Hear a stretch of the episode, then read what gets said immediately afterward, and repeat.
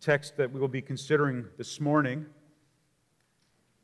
learning from, being instructed by, specifically chapter 8, verse 7 through chapter 9 and verse 10.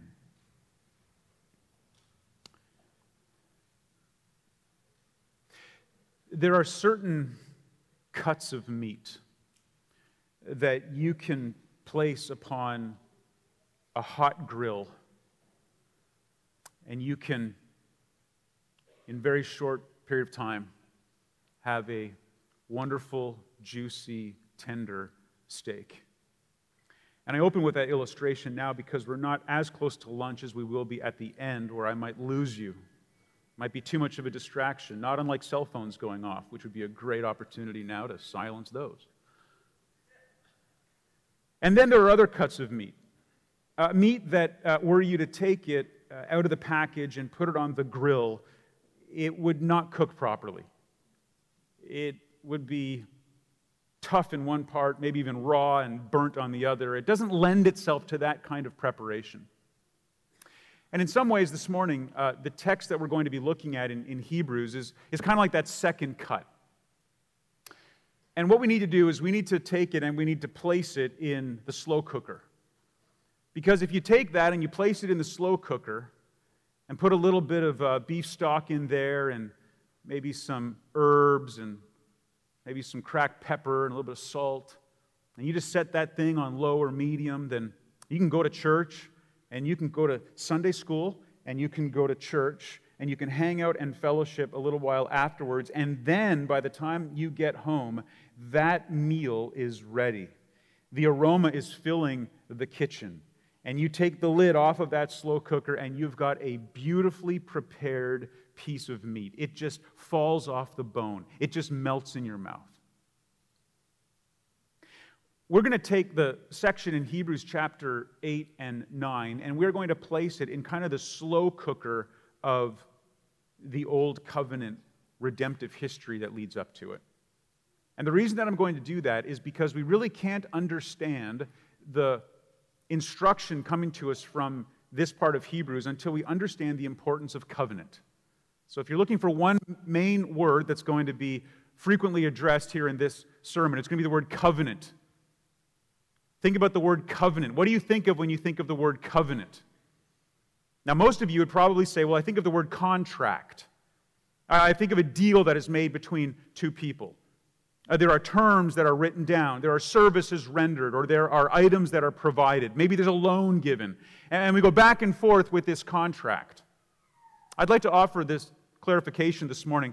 I don't think that's a truly adequate understanding of the word covenant, at least not the way the Bible uses it.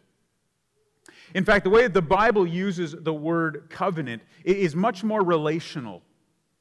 It's much less like a contract between two people and more like a covenant between two lovers. It's more like marriage than it is like buying a car. It's not something based purely on the reciprocal behavior of the other person. You see, a contract says, I'm going to do my part if you do your part. But if you don't do your part, then I'm not going to do my part. Whereas a real relational covenant says, I'm going to do my part that I vowed, even if you don't do your part. And you're going to do your part, even if I don't do my part. And my commitment to you is that we are committed to this covenant. That's why in, in a marriage ceremony, I always try to emphasize the fact that a covenant is really a covenant that is made ultimately with God you see, I've heard so many times people say, well, you two people, you're getting married here together, and you're making a covenant together in the eyes of God and these people. And I, I like to say, no, you're making a covenant to God in the eyes of each other and these people. Because your covenant faithfulness needs to be anchored in something greater than the performance of your partner. And so, as we look at covenant here, we're seeing that it's going to be a decision that God makes to covenant with his people, and it's going to be seen through several covenant characters. So, if you're taking notes, there's going to be covenant characters, three in particular. We're going to look at Noah, we're going to look at Abraham, we're going to look at Moses, and then the fourth one is really going to be a bridge, and that is David. So, Noah, Abraham, Moses, and David. Now, before I even begin, I want to clarify something because some of you who maybe like to read a lot of theology are asking yourselves, well, what kind of covenant study is this going to be? And let me say right from the outset, I'm not going to address the covenants that are not explicitly, in my opinion, laid out in Scripture. So we're not going to talk about the covenant of works, the covenant of redemption, the covenant of grace. That could be for another time. And I'm also choosing to exclude, though it was close, he almost made it in, what's perceived many times to be a covenant with Adam, because I really think that would fit a different study better. So I'm going to focus just on the way that the word covenant was used in relationship with Noah, Abraham, Moses, and then with David, and ultimately, as we'll see in Christ. Okay? Let's back up. So, how does covenant fit into this idea of the story of redemptive history? Well, we go back to Noah because it was in Genesis chapter 6 that the word first surfaces in our English Bibles or in the Hebrew scriptures. It was back then when God says, I'm looking out at all of creation and all of the people, and I see that everybody is doing wickedness continually, and I'm just going to wipe them all out. The entire mission has, has failed, the entire project has gone south. I mean, there's nothing but wickedness everywhere. But he, he spares a man, a man named Noah. And it is true that Noah is described in Genesis 6 as being a man who was righteous, a man who was blameless. But Noah didn't earn that in God's eyes. Noah didn't live a life so blameless that God said, Well, you're not worthy of judgment. As a matter of fact, Noah was very much worthy of judgment because he was a sinner like everybody else. And so was his wife and so was his children. But God saw fit to rescue Noah and Mrs. Noah and their three sons and those three daughters in law. And they are brought into the ark. And the ark is then what receives, as it were, the very wrath of God poured out, most literally, through the rains upon the earth. But because they were inside, Peter says, baptized into the ark. The wrath of God fell upon the ark and not upon Noah and his family. Here's what a covenant is. Jot this down. A covenant is a promise to save those who are worthy of judgment. It's a gracious promise to save those who are worthy of judgment. That's the most simple way I can think of to describe what a covenant is. And a covenant is what runs through all of redemptive history and all of the scriptures. There are lots of themes we could use to tie the Bible together. We could talk about prediction and fulfillment, for example. Uh, we could talk about uh, deliverance. We could talk about redemption. But today, I want to talk about covenant. Covenant runs through the scriptures. If you don't understand the covenants, my friends, I'm, I'm concerned you won't really understand how the Bible fits together. I mean, how many of you have wondered sometimes how the Bible fits together? Put up your hand if you've wondered, how does this Bible fit together? I know many of you. They, all, they look like these separate books that somebody just, just put together in some random order. They're not chronological, they're not alphabetical, they're not really thematic. In fact, if you do studies of, of the history of how the canon was put together, you'll see that the Old Testament scriptures, what we call the Old Testament scriptures, weren't even in the order that they are in our Bible. In the Septuagint, in the Greek translation of the Hebrew scriptures, they were in a different order. It was the Torah at the beginning, and then it was the prophets in the middle and the writings at the end. But this is how Jesus understood the order of the Old Covenant books. Uh, we get our Bibles now, and they're, and they're set up in a certain order, and we've got the law at the beginning and, and the books of Moses, and then, you know, we move into some of the history books, and then there's some literature that would be called poetic sprinkled in there, and prophets, major and minor. And then right there, towards the end, two thirds through our Bible, we have this separating page, and it says the New Testament. Do you have one of those in your Bible? The New Testament. Now, I, I so I'm going to just share something with you, personal story here, okay? So we're out yesterday at, at one of my son's surf competitions, and we're talking to some church members who were there, and I was telling them a little bit about what was going on today in the sermon, and I said, I'm, I'm debating whether or not to do something for shock value. I thought I could literally take my Bible and I could go to that page that says the New Testament and I could rip it out. And I thought that would really get their attention. But it might be all you remembered for the whole rest of the sermon. So I'm not going to do that. Use your imaginations because you could. It's okay. That part's not inspired. In fact, what does it do? It creates an artificial bifurcation in our Bible sometimes, like, oh, that's Old Testament, this is New Testament. No, there's one covenant truth that runs through the whole scriptures. Everything either looks forward to or looks back upon the coming Messiah. And so when you look at Noah, Noah is the beginning. Noah is the first person to whom God says, I will make a covenant. In fact, if you want to jot this down, in Genesis, specifically in chapter 6 and verse 8, it says, But Noah found favor in the eyes of the Lord. That's grace. Noah found favor, or favor found Noah. The grace of God upon an undeserving person, promising them salvation when they deserve judgment just like everybody else. And so, verse 18 of chapter 6 says, But I will establish, I will literally cause my covenant to stand up with you, and you shall come into the ark. That's your salvation. You, your sons, your wife, and your sons' wives with you. Covenant, a gracious promise of salvation offered to those deserving of judgment. Well, who's the second covenant character? Well, if you, you fast forward a little while, you come across this man, Abram or Abraham. And Abraham, as you know, was also the person who received a covenant from God. We read about that earlier in Galatians 3. And Abraham's situation was a little bit different. God wasn't about to judge the world and saved Abraham. Instead, uh, God was going to use Abraham to have dominion over the world. And he comes to this man who was living his normal pagan lifestyle uh, with his father, who was probably a moon worshiper based on his name. And he goes to him and he says, I'm going to make a great nation out of you. And if you look at Genesis chapter 12 and 15 and 17, those are the key chapters. And he goes to this man and he says that, that I'm going to make a, a great nation out of you, and this is going to be my covenant with you, my promise with you. And later on in chapter 15, he walks through the covenant, literally. He, he makes the covenant. He cuts the covenant. That's the Hebrew language. Write that down. You cut a covenant. You didn't write it, you cut it. So, what does that mean? Well, imagine the drama of this. He sends Abram out to get a bunch of animals from large to small. And he says, I want you to cut the animals in half and one half of the animal goes on this side and, and one half of the animal on that side. And they got progressively smaller, all the way down to these little birds. At that point, what would normally happen is that the lesser person would walk through that. They would say, I promise to do something for you, and if I don't, you may do this to me and my animals. This is the part where Abram or Abraham is supposed to walk through that.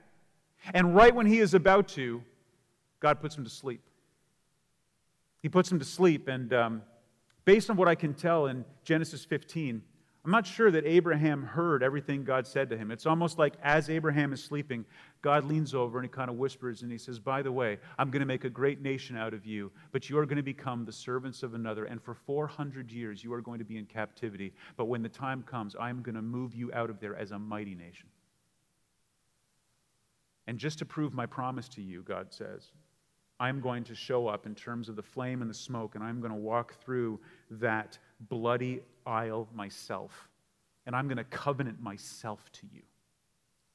Not only is it a matter of us both going through it, which would have been extreme because the greater king never did that, but he goes through alone, saying, Not only will I uphold my end of the bargain, swearing in my own name, but I will also uphold your end of the bargain. And I know you won't be able to do it. And I know that you deserve to have this done for you. And so, somehow, in the end, God will make a way to not only uphold his side, but uphold your side and do it with justice, meaning that the full fury of his wrath will come down upon the guilty party. Now, the covenant with Abraham was obviously not aimed primarily at forgiving Abraham his sin, because that wasn't the focus. In fact, if you go to Romans chapter 4, Paul says that there was no transgression before the law came. That wasn't really the point. So, when does the law come? The law comes with the next individual, and that's Moses. Now, fast forward a little bit from Abraham to Isaac to Jacob to Joseph. Do you remember those four? That's how the family line went. Joseph, you'll remember, uh, through some rather unfortunate circumstances, found himself as uh, the second most powerful person in all of Egypt. It wasn't exactly a straight line. He didn't exactly climb the ladder. Those of you who have sort of careers that aren't going anywhere, trust me, it's better than what Joseph went through. And look, look where he ended up. In God's providence, you just never know. But he ends up as the, the most important person functionally in all of Egypt. And when the famine comes, he is able to bring the nation of Israel, which at that point was just 70 people, and bring them in to Egypt, where they are kept safe. And for over 400 years, they are the ones who grow and multiply and expand to the point where, when Moses comes on the scene, he actually leads the people out in fulfillment of the promise made to Abraham, not as 70 people, but as a mighty nation. Some people think maybe 2 million. And this is where the covenant story picks up again. Because he brings them out of Egypt. How did that happen? Well, it happened because what we read in Exodus 12 is that when God decided to finally rescue his people, he did it through a series of plagues. And this is so fascinating. One after the other, between God and Pharaoh, using Moses and Aaron as intermediaries. And he says, Let them go. And he says, I will. And then he doesn't. And then the plague comes back a second time, and a third, and a fourth, and a fifth, all the way through to the ninth. But then something, something really important happens at the tenth plague. And this is critical. At the 10th plague, the attention shifts. And it's no longer between God and Pharaoh, with the Jews kind of looking in. It's now between God and everybody. Remember, he said that you all need to participate in this. You all need to take that lamb. You all need to, to kill that lamb and, and roast it. And you roast it whole. The text says to leave the legs on and leave the entrails in. You roast that thing whole and you eat it and you eat it fully dressed because you're going to need to go. You got to get ready to split. And you're going to eat that thing as a family and you are going to get ready to go because when the Passover lamb is seen by the angel of death, it will pass over that home with the blood splattered on the outside of it. And the reality is, for those who didn't, the angel of death came and it killed that firstborn.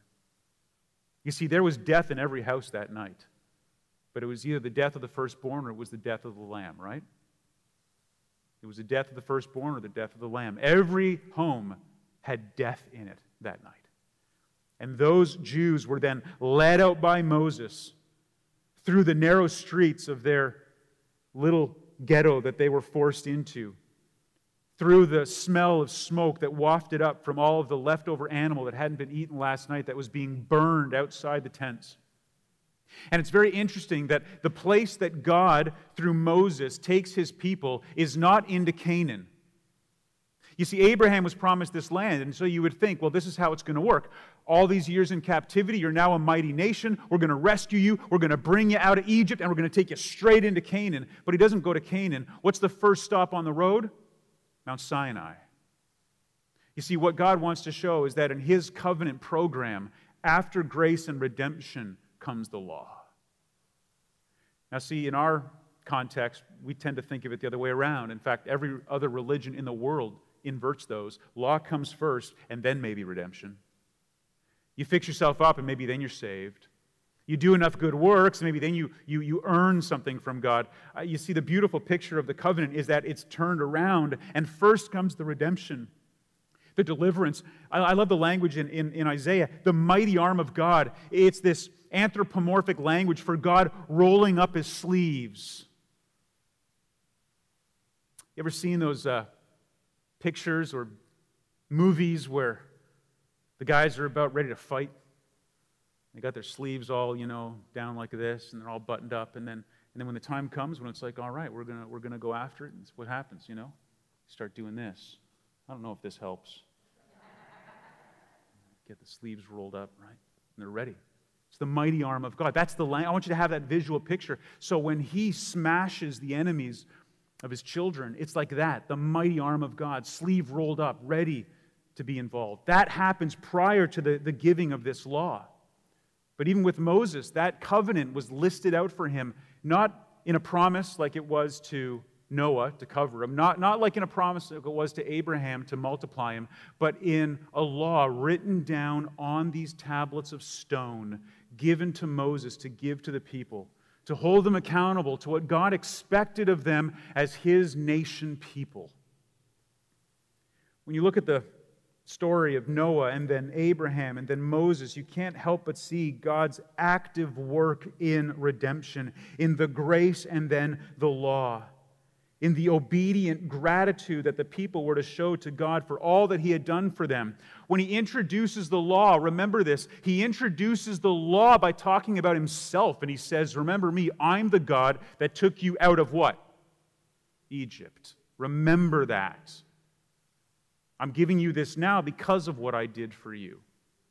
I'm not saying obey it so that I will do it for you. Now, this leads us to our fourth character, and this is really a bridge character, but it's an important one nonetheless, because if you look at the rest of the, the story from there on, let's just consider what happens in our Bibles, just chronologically. So I said earlier, you've got Abraham, Isaac, Jacob, and Joseph. Joseph takes the people down to Egypt. 400 years later, they come out under Moses. Well, it isn't too long after that that the conquest happens with Joshua, and then the people are in their land, but they're constantly fighting their enemies because they're not big enough yet to take it all over. Uh, they haven't grown yet in order to cover everything so that uh, they're not under attack all the time. And so, always there was this guerrilla warfare from these other nations that would come in. And the people would suddenly be in peril, and they would raise up from within themselves by God's power a judge. Remember the judges? That's why right after Joshua comes Judges. And Judges and, and Ruth, and these are periods of time when there was, there was no king in the land, just a judge. And so what happened is the people eventually got tired of that and they start crying out for a king. And really, one of the last judges, if you will, is Samuel. And Samuel's discouraged by this because the people want a king. But in, in 1 Samuel 8 7, God says to Samuel, Don't worry, because these people haven't rejected you. They've rejected who? Me. Imagine the covenant that you make with somebody, the covenant relationship you have with them, the covenant faithfulness you expect from them, and they turn on you and they reject you. They break the covenant. They say, I don't want you. I don't want this relationship. I don't want to live in covenant fellowship with you. And God says to Samuel, Look, this is not a good situation. This, this, is, this is not something that honors me, but I will give the people what they're looking for, which is a king. Now, we know in God's great design and plan that through that king would come the Messiah, that through that line would come Jesus. But from Samuel's standpoint, he just thinks, well, the people have abandoned Yahweh and they want a visible king. So they got Saul, and that didn't work out, and then David. And then after him came Solomon, and after him, a succession of rulers in the north and a slightly better group in the south. But it was really all the way until that kingdom divided and all the way through the division and then eventually the captivity in the north to Assyria, in the south to Babylon. And all of a sudden, the line appeared to be extinguished. Apparently, the covenant wasn't going to stand. But then, out of nowhere, God turns the heart of a pagan king and invites the people to come back and reestablish in the land. And they did that about 400 years before Christ. Those are your history books. That's why you have Ezra, Nehemiah, Esther. And it was during these times, either before or during or after the exile, that you have your prophets writing, your major prophets, we call them Daniel, Isaiah, Jeremiah, Ezekiel, who also wrote Lamentations, your minor prophets. They're the ones that go all the way in the last part of your Bible, those last 12, Hosea through Malachi. But you see, God's plan is unfolding through all these people until the very end when there's this hope that the covenant could be revived. And it happens when Jesus Christ comes on the scene. And John the Baptist, the final Old Testament prophet, looks out at him and says, Behold, the Lamb who takes away the sins of the world. Here he's come, in the line of David, the fulfillment of the covenant. And it was in Christ's perfect life that he lived out everything he needed to, his active righteousness. He was already by God perfect in his passive righteousness, but he completed all righteousness, including getting baptized. And this is what he tells John the Baptist I'm getting baptized so I can fulfill all righteousness, so that all who put their faith in me will have every aspect of righteousness imputed to them. And then he can say with his disciples, at the last Passover, the last one that ever needs to be celebrated, the last Passover you ever need to think about, was the one that Jesus held with his disciples, where he said, There is a new covenant now. And that new covenant is in my what? My blood. I'm the Lamb. And in that, you see the great fulfillment of everything that Noah was looking for, and Abraham, and Moses, and David. It's in him. Christ is the greater provision. Christ is the greater supplier of help and aid. Christ is the, is the greater rescue. He's the greater lamb. He's everything that all of this pointed to. And what's so fascinating is that when you look at how the prophets in the Old Testament were trying to understand and put this together, one of the ones that did the most specific job with that was Jeremiah. In fact, Jeremiah predicts this many years before it happened, where in Jer- Jeremiah 31, 31 to 34, he explains the new covenant. And there are two aspects of that that we're going to study. The first one is that the new covenant was written on the heart, not on stone, and that the new covenant would result in your sins being blotted out and remembered no more. It was an internal law, and it was an absolute forgiveness. Now, this all serves as kind of the softening of this text, which I hope now will be easier to understand. So, so let's lift our text uh, out of the, the slow cooker, as it were, and, and let's just see if maybe it comes off the bone a little easier now. Take a look at what we have in Hebrews chapter 8, beginning in verse 7. This is God's word. For if that first covenant had been faultless, uh, there would have been no occasion to look for a second. For he finds fault with them when he says, Behold, the days are coming, declares the Lord, when I will establish a new covenant with the house of Israel and with the house of Judah. Not like the covenant I made with their fathers on the day I took them out by the hand to bring them out of the land of Egypt, for they didn't continue in my covenant, so I showed them no concern, declares the Lord. For this is the covenant that I will make with the house of Israel after those days, declares the Lord. I will put my laws into their minds and write them on their hearts. And I will be their God, and they shall be my people. And they shall not teach each one his neighbor and each one his brother, saying, Know the Lord, for they shall all know me, from the least of them to the greatest. For I will be merciful towards their iniquities, and I will remember their sins no more. In speaking of the new covenant, he makes the first one obsolete, and what is becoming obsolete and growing old is ready to vanish away. You see, with the new one comes the better Noah as we are baptized into him, the better Abraham as we receive the personal, royal, spiritual, physical blessings, the better Moses that the angel of death is now going to pass over us not because of a lamb, but because of the lamb, and a better David. You see, Christ is Melchizedek.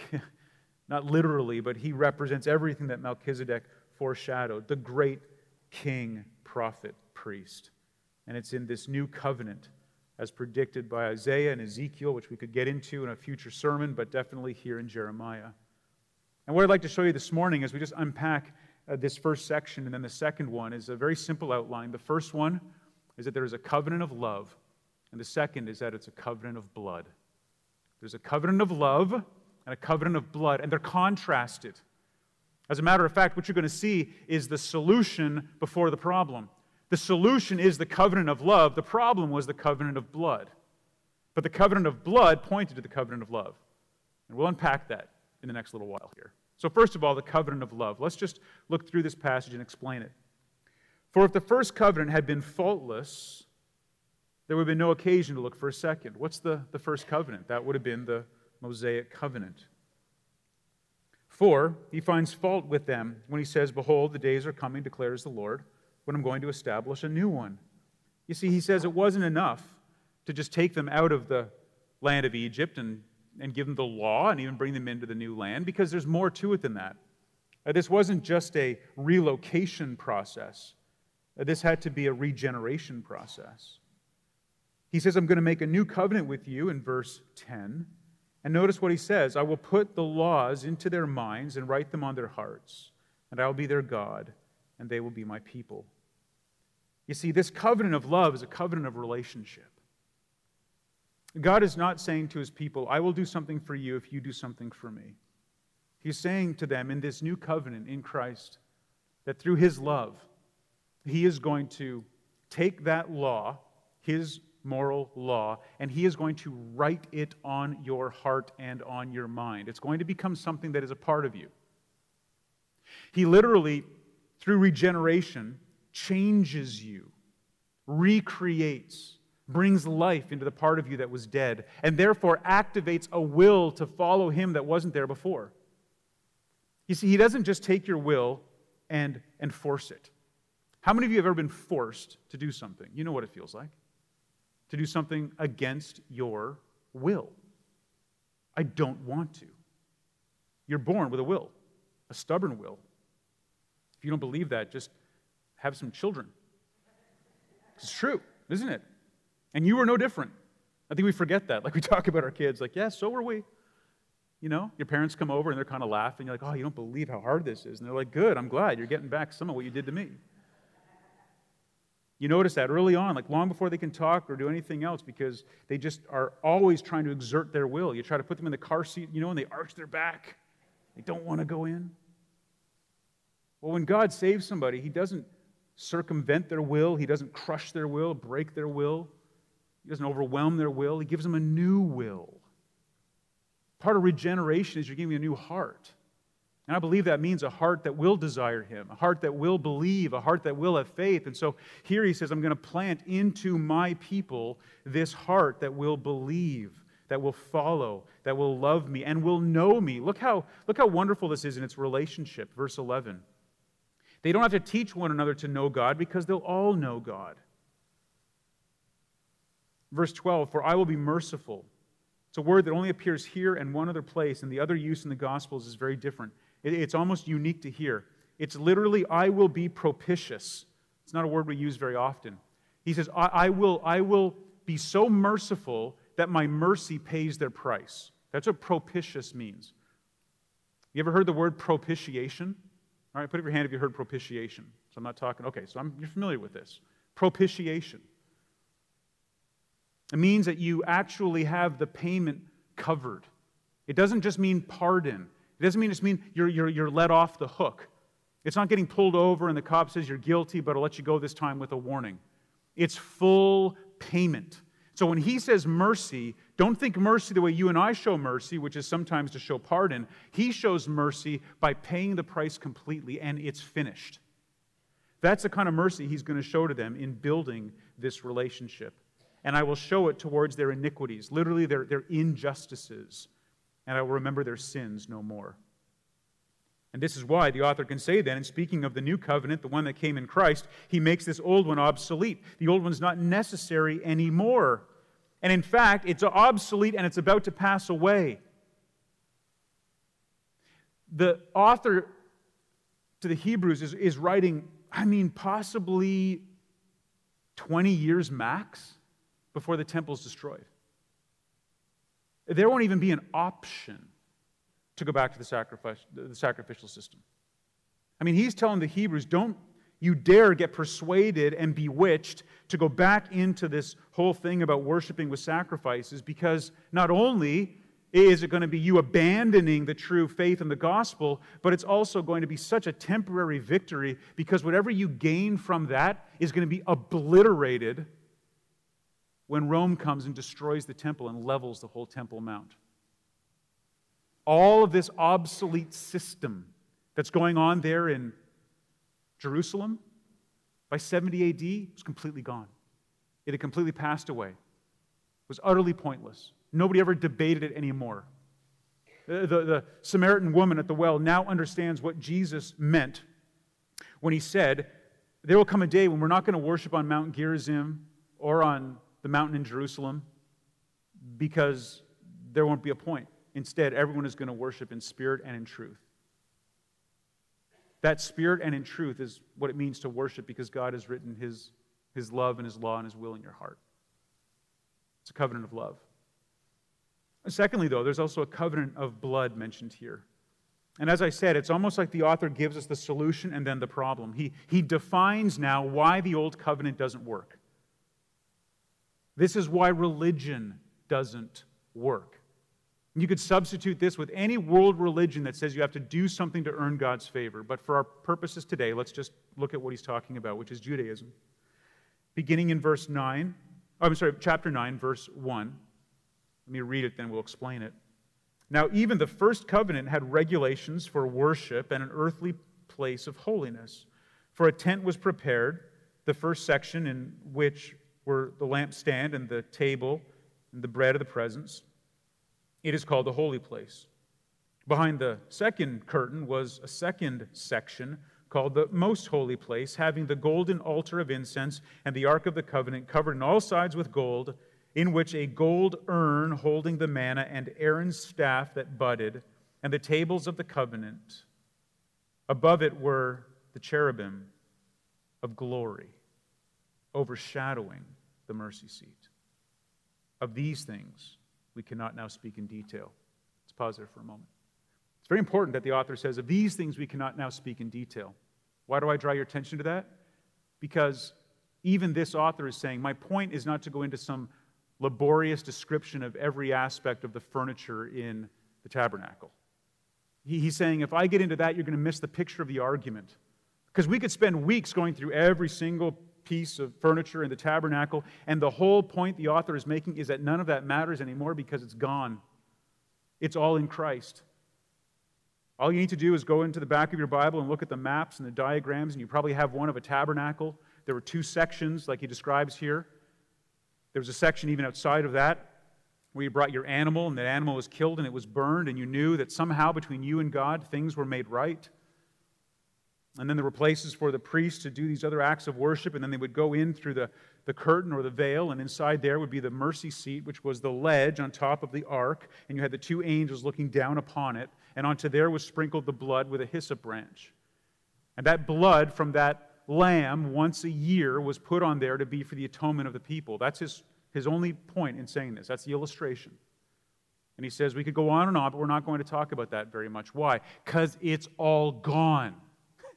You see his point? Don't get bogged down in all these details. Don't impress yourself with how long it takes you to get through the book of Hebrews because you spend 27 sermons talking about this. Just because it takes a long time doesn't mean it's deep. In fact, you miss the point if you don't zoom out and see the big picture of what he's saying. So he says, I don't have time to go into this right now. You all know what I'm talking about. But let's pick up the story. Look at verse 6. These preparations having thus been made, the priests go regularly into the first section, performing their ritual duties. But into the second, only the high priest goes, and he but once a year, and not without taking blood. Notice it not without taking blood. This was a blood covenant, which he offers for himself and for the unintentional sins of the people. By this, the Holy Spirit indicates that the way into the holy place is not yet opened as long as the first section is still standing, which is symbolic of the present age. According to this arrangement, Gifts and sacrifices are offered that cannot perfect the conscience of the worshiper, but deal only with food and drink and various washings, regulations for the body imposed until the time of Reformation. You see, the people understood that all of this ritual and all of this sacrifice was there as an indication that something had not yet arrived to complete it there is something called planned redundancy. If you don't know what planned redundancy means, reach into your pocket and pick out your phone that you've silenced. And you are looking at an object that has built into it planned redundancy. What it means is that it was designed not to last. Literally, it was designed not to last. It was designed so that in a couple of years, it would either stop working well, or a new model would come out that would so impress you that you didn't want it anymore, or that if you keep upgrading it like they tell you to, before long, the entire software isn't supported and it just becomes a paperweight. How many of you experienced this before? How many of you have $1,000 paperweights in your office right now? Put up your hand. Yes, you do. Welcome to planned redundancy. We are all victims of it. Now go out and feel victimized. But imagine if that was your religion. Imagine if your religion was built that way. That's what Judaism was. Judaism, from the very beginning, was built on the premise that one day it would no longer be necessary.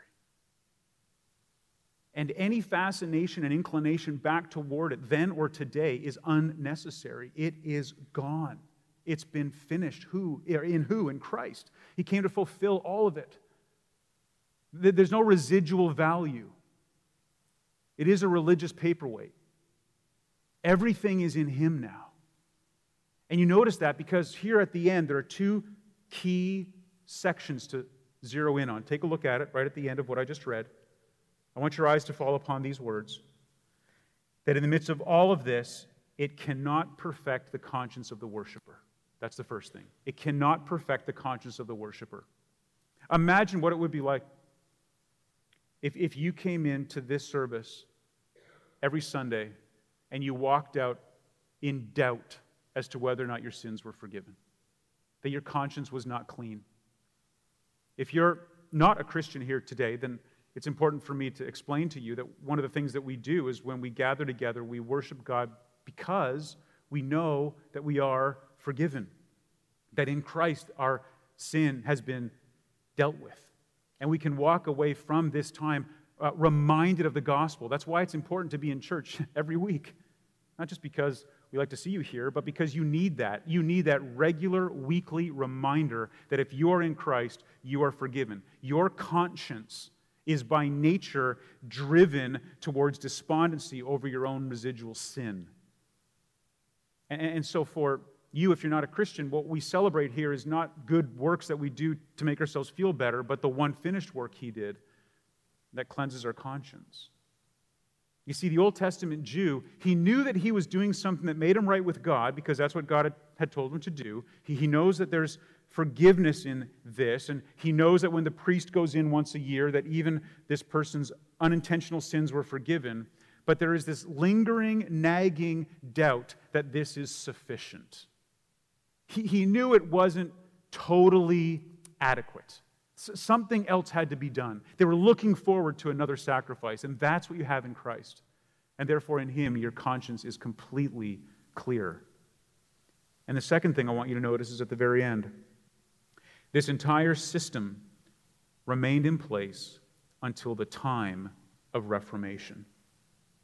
We talk a lot about the Reformation around here, the time in the 1500s when the gospel was, was rescued essentially from the church that had come to be known as the Roman Catholic Church. And people were able to then understand it truly and more clearly, and we celebrate that. That's the tradition that we're in here in this church.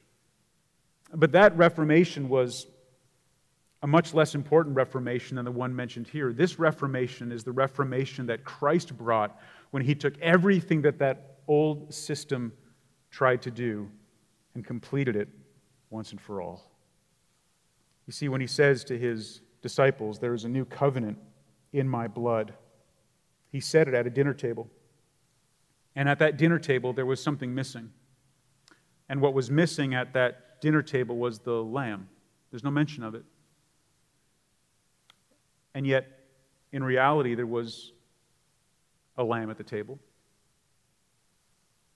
And that lamb was Christ himself. He says, I am the Passover lamb. I am what that lamb was pointing to. And so he can say to them that once and for all, there is a new covenant now being clearly explained to you, and it's in my blood, which means in my death. In my death and sacrifice. Every sin, past, present, future, everything that anyone has ever done that would separate them from God, if they put their faith in me, will be forgiven. If you've never heard that before, if that's a new concept to you, um, that might seem a little bit barbaric, wouldn't it? Um, maybe you're thinking that I don't know if I want to be a part of a, of a religion that would, that would slaughter an innocent, an innocent person or, or even innocent animals for that matter. And, and in some ways, it is harsh and it is um, violent, but it's also necessary. Because for God to maintain his justice, he could not allow his mercy to go without payment. For God to retain his justice, for God to be truly fair, he had to make sure that the penalty was paid. So we see this just in our own justice system. If you go into court and, and, and you've got a, a complaint against somebody, and you have a legitimate complaint, and the evidence is there, and it's clear as day, and the judge renders a verdict against you that is unjust, you have the opportunity to appeal it. You go to a higher court.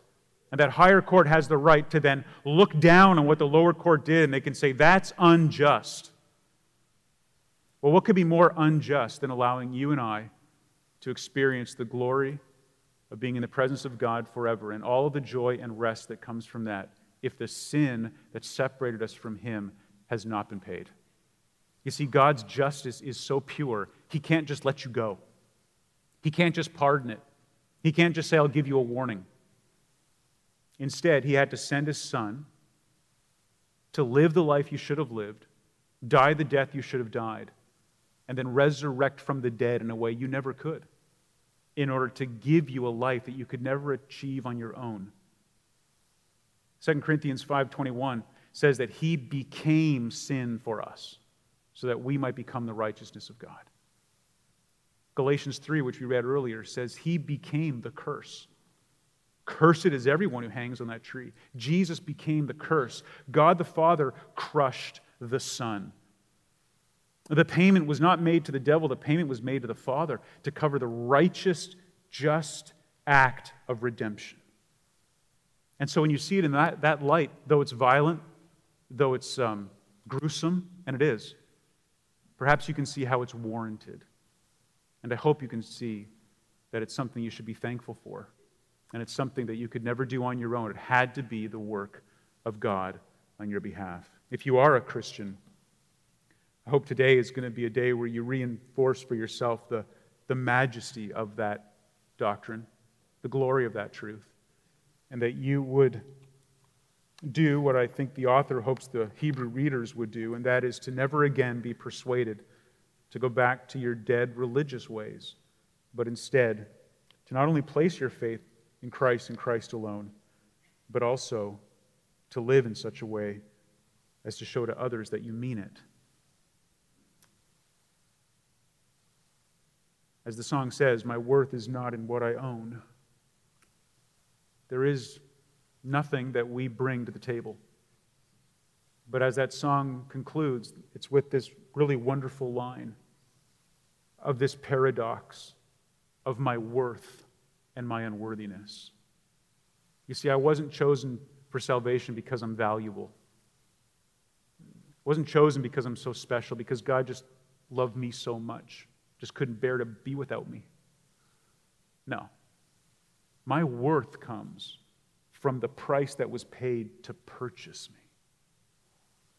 It's like a painting that somebody's willing to spend $450 million on, or a painting that you buy at Goodwill for a buck fifty. The value is not in the painting, the value is in what the person was willing to pay to get it. Your worth comes from Christ. And so the great paradox that we can sing is of my worth, yes, and my unworthiness. It makes no sense that he would do that for me. But thankfully, brothers and sisters, he didn't make his decision based on what made sense. He did it based on his love and his grace and his mercy poured out for you. Amen. Father in heaven, thank you for this truth, and I pray that today we would grow in our knowledge and appreciation of it. We acknowledge our unworthiness, not in order to disparage us as image bearers, certainly not to say that you were wrong in creating us, but rather to acknowledge that in our fallen state, in our reprobation, in our enmity with you, in our hostility towards you, we deserve the wrath. We deserve to be outside the ark. We deserve to be the animals cut in two. We deserve to be those who are swallowed up in the sands of the wilderness. We deserve to be those who are cut off from you forever. But in your tender mercy and kindness, you have sent a substitute. And that substitute is willing and able to give us a pure, perfect conscience. May we cherish that and give you thanks for it. In your name we pray.